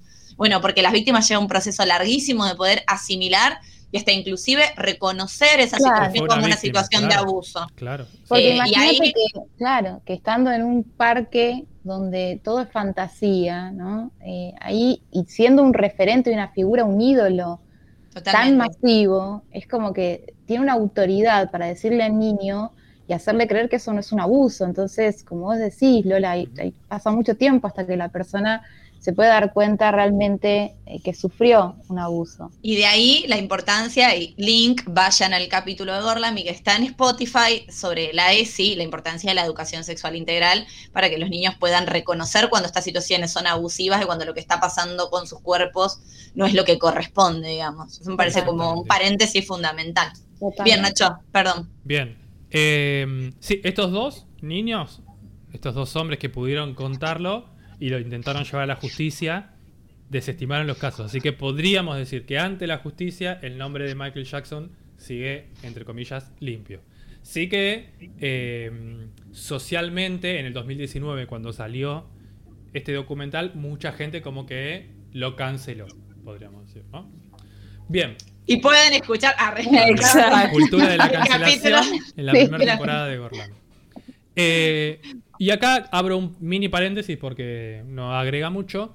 Eh, todos escuchamos de la relación tan cercana que tenía con Macaulay Culkin, el actor del personaje, digamos, de mi pobre angelito, Home Alone. Eh, y Macaulay Culkin, eh, sabemos que tenía una relación un poco extraña por lo que se veía, pero él dijo que Michael Jackson nunca abusó de él y que nunca vio abusando de otra persona o en ninguna situación rara. Convengamos que era lo que decían todos, que después. Sí. Igual Eh, también, eh, no, no, sin, poner en tela, sin poner en tela de juicio la palabra de, de Macaulay, nunca me sale el nombre. Macaulay Culkin, eh, Macaulay Culkin tiene por ahí la exposición de las víctimas muchas veces genera una situación de vergüenza, de humillación, a la que no cualquiera está dispuesto a exponerse, y más cuando sos una figura recontra pública Sí. como es él, ¿no? Sí. No, es yo una por situación eso bastante dije, difícil. Yo me voy a ceñir a los hechos, a lo que las personas dijeron o hicieron. Seguramente que no es la realidad. O sea, Mm. pasan tantas cosas turbias detrás de esto y sabemos que las personas actúan de un modo que no suele eh, ser de lo que sucedió. Incluso que capaz que tienen un trauma tan, tan grande que bloquearon todo. Que, no, bueno, y que también puede haber puede arreglos económicos también, También ¿no? eso, O sea, chicos. La pedofilia es tanto más normal de lo que nosotros creemos, o sea, Mm. pasa tanto más y, y en ambientes súper cercanos. Lo que pasa es que también es lo que estamos diciendo, muchas veces la víctima no se autopercibe como víctima porque eh, generalmente también la mente genera como unos bloqueos que, que no les permite recordar esas situaciones puntuales. Fue re interesante todo este tema, es como para hacer mil programas. Hablamos, eh, después lo, lo planteamos. En conclusión, Michael Jackson nunca fue acusado por ninguno de. Perdón, nunca fue eh, acusado culpable, así no me salía la palabra, de ninguna de esas acusaciones por abuso sexual. Sí, esto que les decía que hay montones de videos eh, donde se los ve jugando de un modo extraño con los niños. No abusando de ellos, pero en una relación extraña que un adulto no tiene o no debería tener al menos, como debería cuidarse de tener esa relación con niños. Que Lo es del bebé en el balcón, ¿se Y que es acuerdan? abusivo, que igual es abusivo tocar así a un niño, o sea, es un exceso, ¿no? Sí, Eh, sí, sí. En ese sentido. Para mí, sí, sí, no sé. Tengo Sí. una, una lista que la puedo hacer en tres minutos de las 10 cosas más aterradoras que se encontraron en la mansión de Michael Jackson. ¿Lo quieren escuchar? Sí, obvio, dale. Bien. Sí, por favor. Vamos. Esta fuente es No me creas, porfa. Eh, o sea, Va. es muy extraño, pero como para alimentar. Fuente enmantecada y enharinada. Sí. Para alimentar estas, estas fantasías que se, que se crean. Ya que hablamos muy de los hechos, quiero ir como cosas incomprensibles. Tenés tres minutos comenzando ya. Bien, en sus marcaditos ya. Número uno, maniquíes de niños en tamaño real. La casa de Michael estaba llena de muñecos, maniquíes de tamaño real de niños y niñas. Y todos, absolutamente todos, estaban sonriendo y estaban caracterizados con distintos atuendos. Número 2. Una cámara de oxígeno hiperbárico, que esto supuestamente lo desmintió Michael, pero que eh, era una cámara donde él se acuesta, había alta presión de oxígeno y eso no hacía que envejezca. Número 3. En la puerta de la mansión de Michael Jackson, la manija para golpear esa que es toc toc toc, tenía una figura de dos niños besándose. Vos abrías la manija, se separaban, la cerraban y las bocas se acercaban y con eso golpeabas la puerta. Número Ay. 4. Encontraron un armario secreto donde encontraron montones de cosas extrañas, entre ellas fotos de niños desnudos y un retrato de Macaulay Culkin. Se encontraron esto de ahí a la pedofilia Tipo pero no importa. Helga Pataki con, Con- en la obra sí. de ¿Y- Arnold. ¿Y qué es lo que necesitan para decir que un adulto es pedófilo si no te alcanza con que tiene fotos de niños desnudos? O sea, Por eso yo no creo que esto sea verdad, por eso les digo que no es verdad para mí. Número 5. Un trono Para de mí un sí. rey. Se mandó a hacer un trono bañado en oro Me y con gusta, una eso tela está bien, merece. donde Era el rey del dicen- pop. Sí, donde dicen que él se sentaba y quedaba casi catatónico mirando la nada. Mirando maniquíes de niños sonriendo. Número 6. Esto sí es verdad. Un tren para pasear por todo Neverland con los niños. Traía tantos niños y era tan grande la finca Chicos, que tenía un Era el tren Auschwitz llevar de los niños. Mínimo tenía Sí. que tener un tren, parque de diversiones, zoológico, Sí. finca. ¿Qué más querés? Número 7. Un carrusel con animales con expresiones extrañas, como de tristeza De niños. o como de enojo. Sí, no, no, no. Como de tristeza, como si los animales estuvieran nada. viendo niños ser violados. Sí. El carrusel está, no sé cómo serán las caras. Número 8. Bustos, bustos, es decir, eh, medias estatuas, más menos de media estatua, de Estatuas. Michael Estatua. Jackson con caras extrañas. Por ejemplo, agarrándose los cachetes y sacándose los. ¿Qué le y caras extrañas. Número 9. Una estatua de un niño hada. Como sabemos, él era fanático de Peter Pan y tenía una estatua de un niño hada que representaba la infancia eterna. ¿sí? Y número 10, que este es uno interesante, un cuadro que voy a intentar describirlo, que es un cuadro muy grande, voy a tirar un 4x2, ponele, Te quedan segundos, ¿eh? un dibujo de Michael Jackson, él caminando por un camino y detrás de él cientos y cientos de niños que lo siguen como hipnotizados.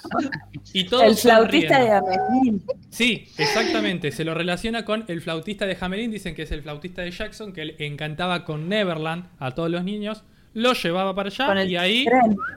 Sí. Niños ratas. ¿Y cómo anduve con el tiempo?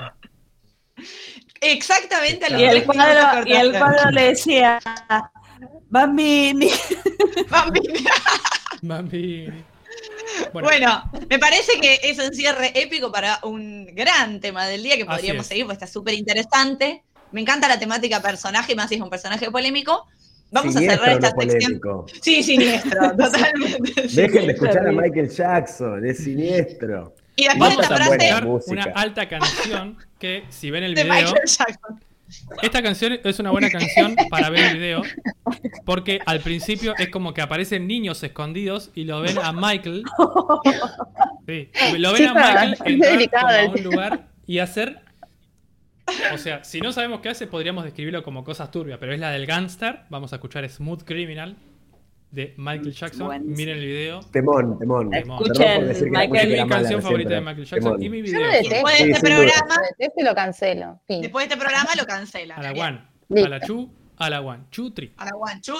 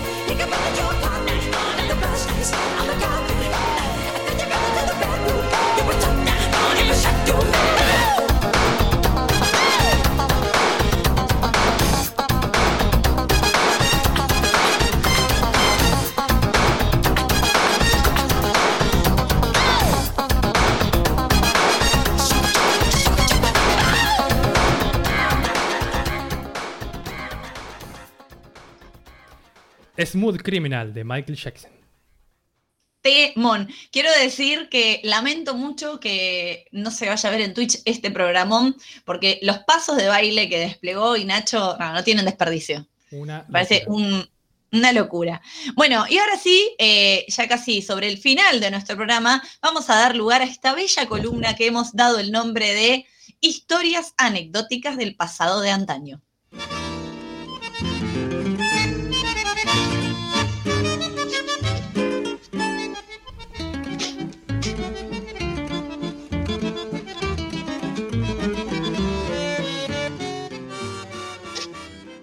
Bueno, muy bien. Gracias por esta cortina y esta presentación.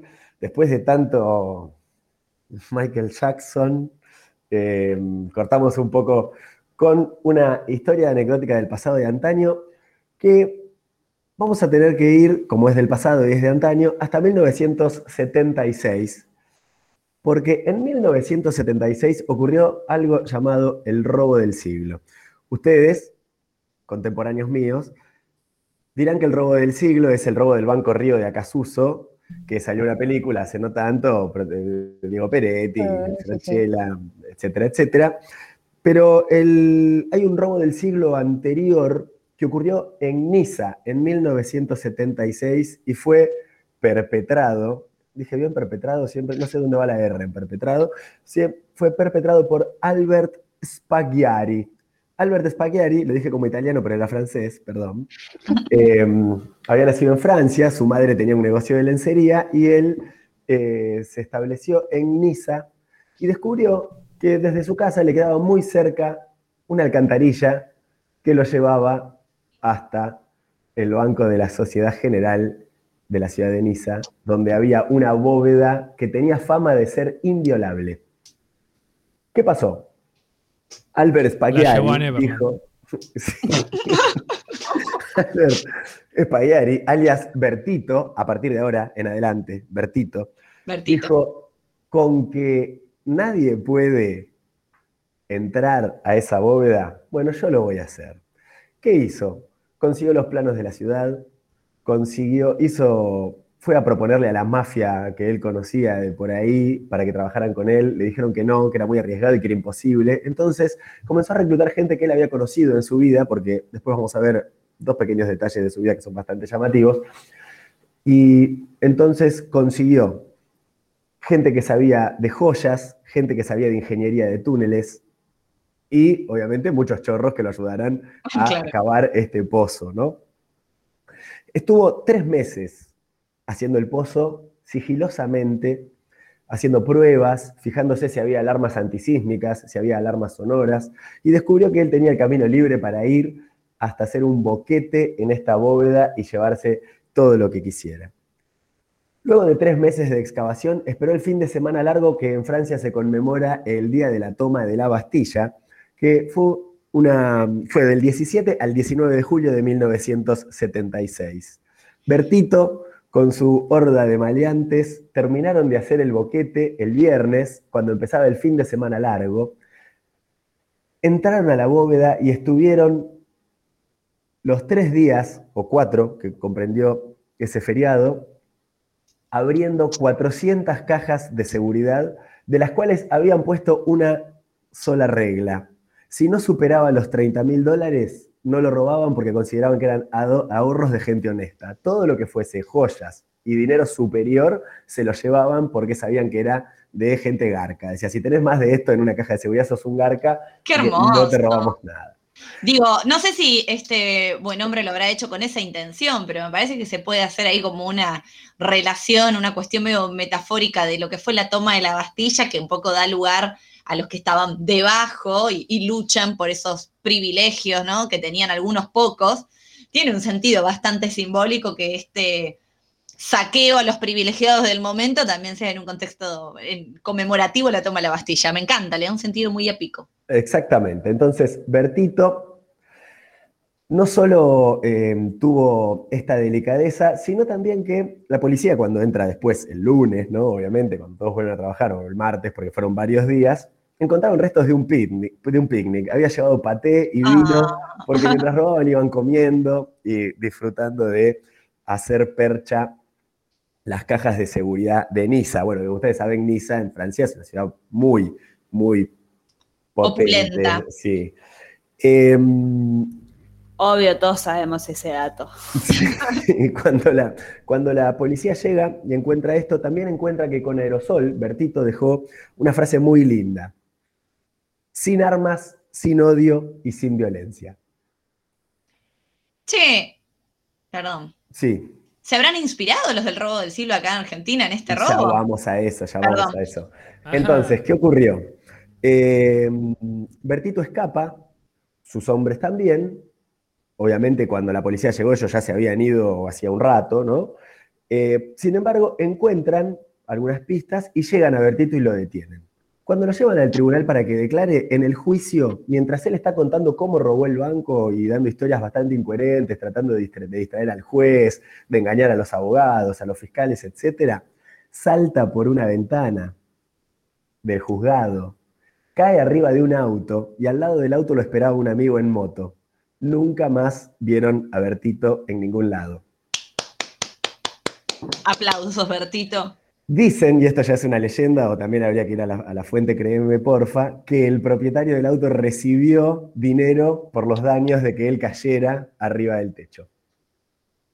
Con respecto al botín, lo, llama- lo llamativo de Bertito, que a pesar de vivir en la clandestinidad toda su vida, escribió libros y dio entrevistas, obviamente su- nunca, o sea, pactando que nunca delataran dónde estaba, ¿no? Y él igualmente tenía amigos bastante influyentes en sectores un poco oscuros de la historia de la humanidad que ahora los vamos a mencionar.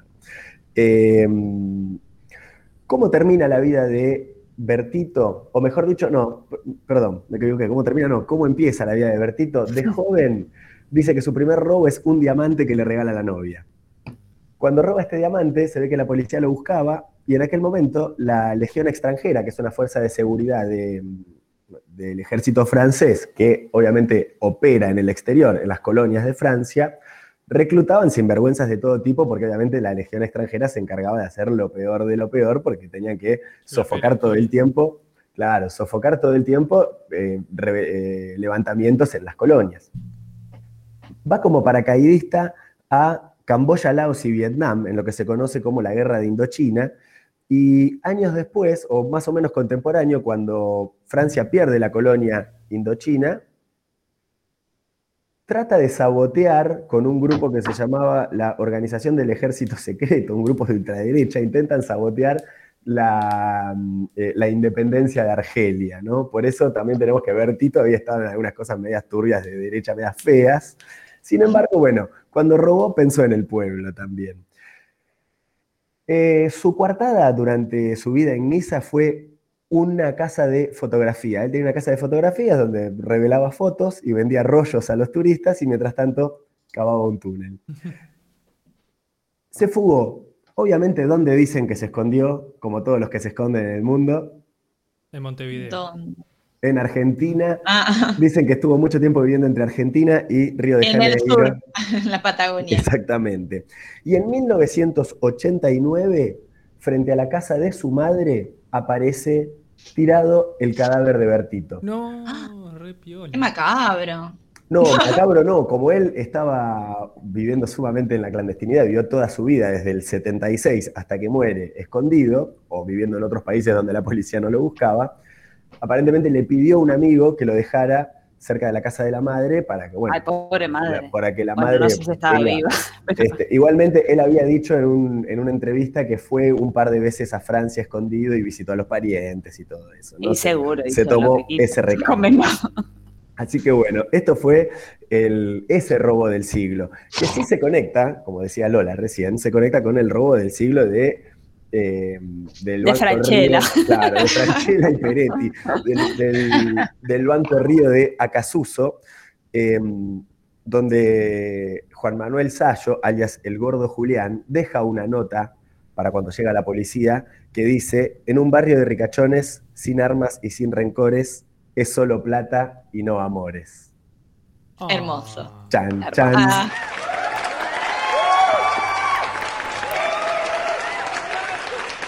me encanta romantizar la delincuencia. ¿Y para qué está si no esta columna, no? Totalmente. Exactamente. las historias anecdóticas del pasado de antaño. Ah, mira, lo dije. Salió bastante bien, ¿no? Muy bien. Y la canción de hoy es muy alusiva porque se llama Bank Robber. Ladrón de bancos. No deja de nada de imaginación. Ah. Bien, con ese Lo tema, Nacho, vamos a cerrar el programa. Perfecto. Bueno, entonces nos vamos a empezar a despedir del público y los vamos a dejar escuchando ese temón a modo de cierre. Vamos a comenzar con ella, que ahora me da miedo decir amiga personal porque estoy redundando en conceptos y a mí esa cosa no me gusta, pero sí, la vamos a despedir a ella, que hoy investigó sobre la muerte de Michael, nuestra queridísima Rita. Rita.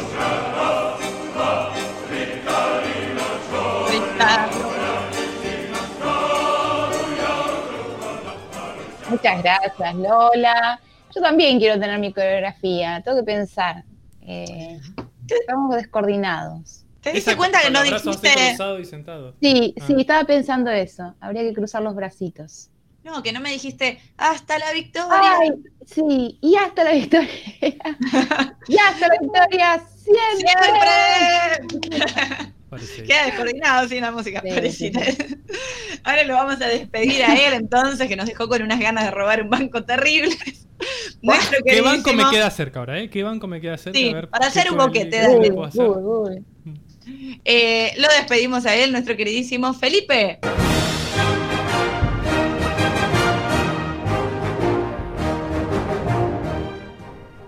Bueno, me despido de esta mesa hermosa y de la audiencia que es cada vez más y eso me pone muy contento. Y bueno, por supuesto, que todos los que quieran eh, robar un banco, bueno, lean, hay mucha información y siempre los planos de la ciudad eh, son muy útiles, ¿no? Porque la alcantarilla se- probablemente te deje cerca de cualquier eh, bóveda. Y debe haber un montón de bancos fáciles de robar, qué sé yo. Iban presos el programa, ¿no? Por el sí. consejo que daban. Vos me decís que el banco de no se Jauregui... hace cargo de los robos que hagan los, Los robos de banco. No, por favor, apología del delito jamás, jamás. Este, Todo lo bueno. que sea apología. Pero no deja de ser un desafío, no deja de ser un desafío personal que puede ayudar a muchas personas a, a, A ponerse una casa de ¿no? fotografía. Exactamente. ¿Saben qué? Acá en mi ciudad, en la ciudad que habito en este, en este momento de mi vida, Mi ciudad. hay una casa de fotografía al lado de un banco. Uy, Ojo, ¿eh? La gente, ojo, ahí. la gente se inspira mucho en las cosas que ve por televisión, eso hay que decirlo. Mm. Ya me lo dijo el, el señor de la marisquería el otro día que vendía todos los pescados que se hacía en Masterchef. Ojo, Eh, la gente mira tele, la gente va- es boluda, básicamente. sí, a por ello, así que ojo. Bien, la vamos a despedir a ella que hoy se tiene que lucir porque nos va a decir las redes y las- los novedones que tiramos en el día de hoy. Nuestra queridísima Salem. Una perra sorprendente, curvilínea y elocuente, magníficamente colosal. Nos pasó el trapo que dijo. Muchas gracias por escucharnos el día de hoy. Recuerden seguirnos en nuestras redes sociales, arroba Gorlami Radio, en Twitter y en Instagram. Nos pueden escuchar en vivo en gorlamiradio.blogspot.com todos los martes. 18, 8.30. 18, Ahora 30. estuve como un... Eh, nos pueden ver en vivo por twitch.tv barra Radio Orlami y ahora también nos pueden oír todos los lunes 18 horas por la Radio Pública de Luján. Entran a radiopublica.luján.gov.ar y nos van a estar escuchando. Y si no pueden hacer todo esto porque tienen otras cosas que hacer, buscan en Spotify R-A-D-I-O y ahí van a estar nuestros cincuenta y tantos programas hermosos para todos ustedes. Muy bien.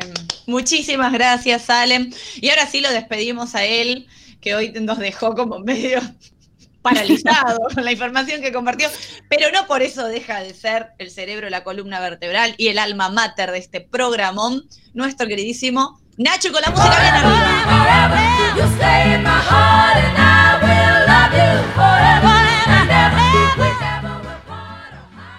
Muy buenas noches para todos. Nos vemos.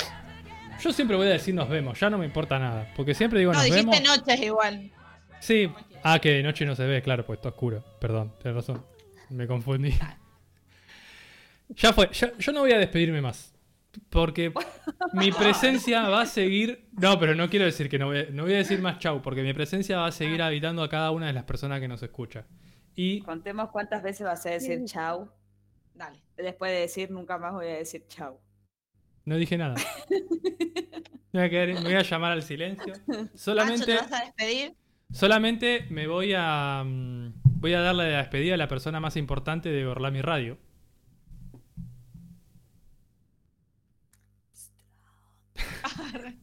No decía nada. Y obviamente no nos podemos retirar sin antes despedir a la persona que nos conduce por los caminos más sinuosos y más gorlaminescos de esta. ¿Cómo era? Se me fue. Este De multiverso. este multiverso gorlaminesco. No sé si lo dije así. De esta comunidad. Y ella, que está más fuerte que ayer. Más fuerte que ayer no suena tan bien. O sea, más poderosa que ayer. Y ella es ni más ni menos que. Lola.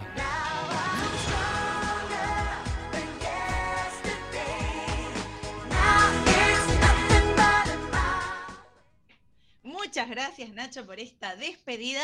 Este cierre de programa que nos deja manija, porque me parece que fue un programón, modestia aparte, ¿no? Sí. Así que le agradecemos a la audiencia que estuvo del otro lado, escuchando atentos. Les pedimos que nos sigan en todas las redes, que nos difundan, que compartan. Y eh, nada, muchas gracias a este equipo y a los que están del otro lado. Adiós. Adiós. Nos vamos escuchando Bank Robert de The Clash. Chau, Dijo adiós, dijo adiós.